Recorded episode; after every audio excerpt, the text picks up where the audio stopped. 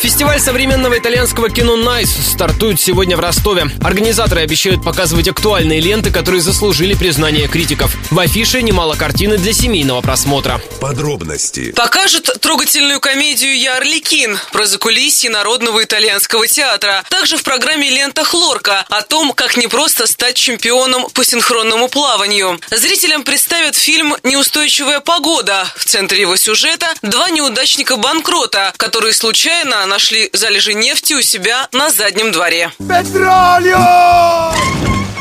Mano. Paura?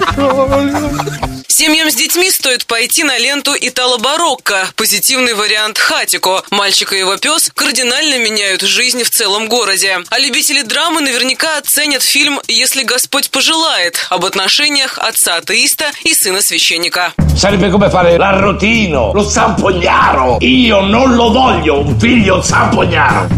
Местом проведения фестиваля современного итальянского кино стал кинотеатр «Люксор» на Малиновского, 25.